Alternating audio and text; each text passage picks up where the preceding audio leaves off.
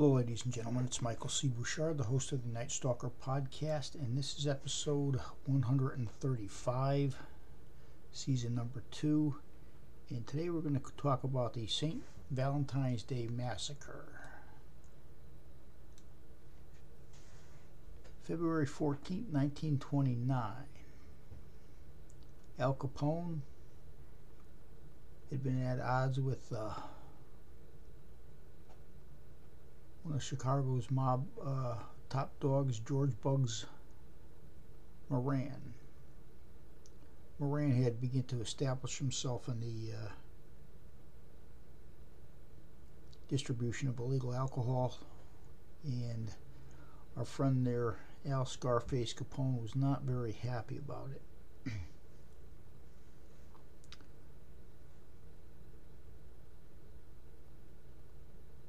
What had happened was four of uh, Capone's men arrived at uh, Bugs Moran's warehouse on uh, the morning of February 14, 1929.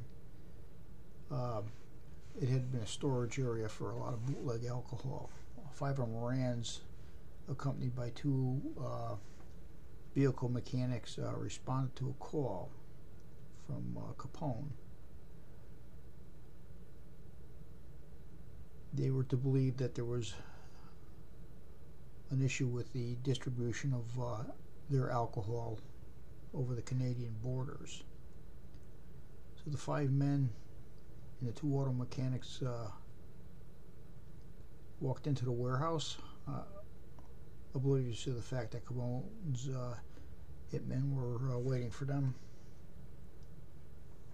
Albert uh, Weinshank was the last uh, man of Moran's uh, crew to arrive. He had been confronted by two police officers as he exited his Cadillac sedan, which was parked out in the street.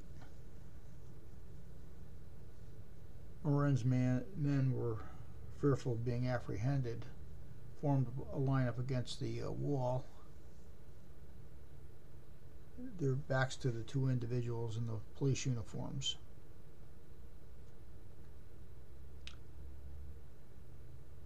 The two individuals who were in the pre- police uniforms that stopped Albert and Weinshank were actually two of Capone's men disguised in uh, police uniforms.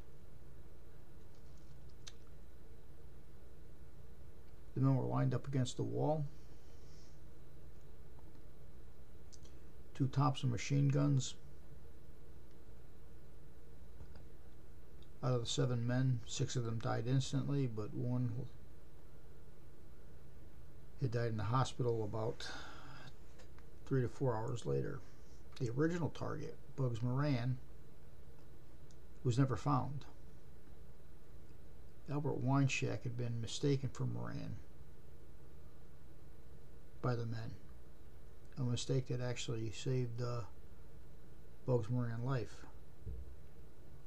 Capone was the most obvious suspect in the crime, yet he managed to escape detection. No one uh, had ever charged him with the murders, and he never complained. He never uh, claimed responsibility for the uh, St. Valentine's Day massacre. So what does that tell you?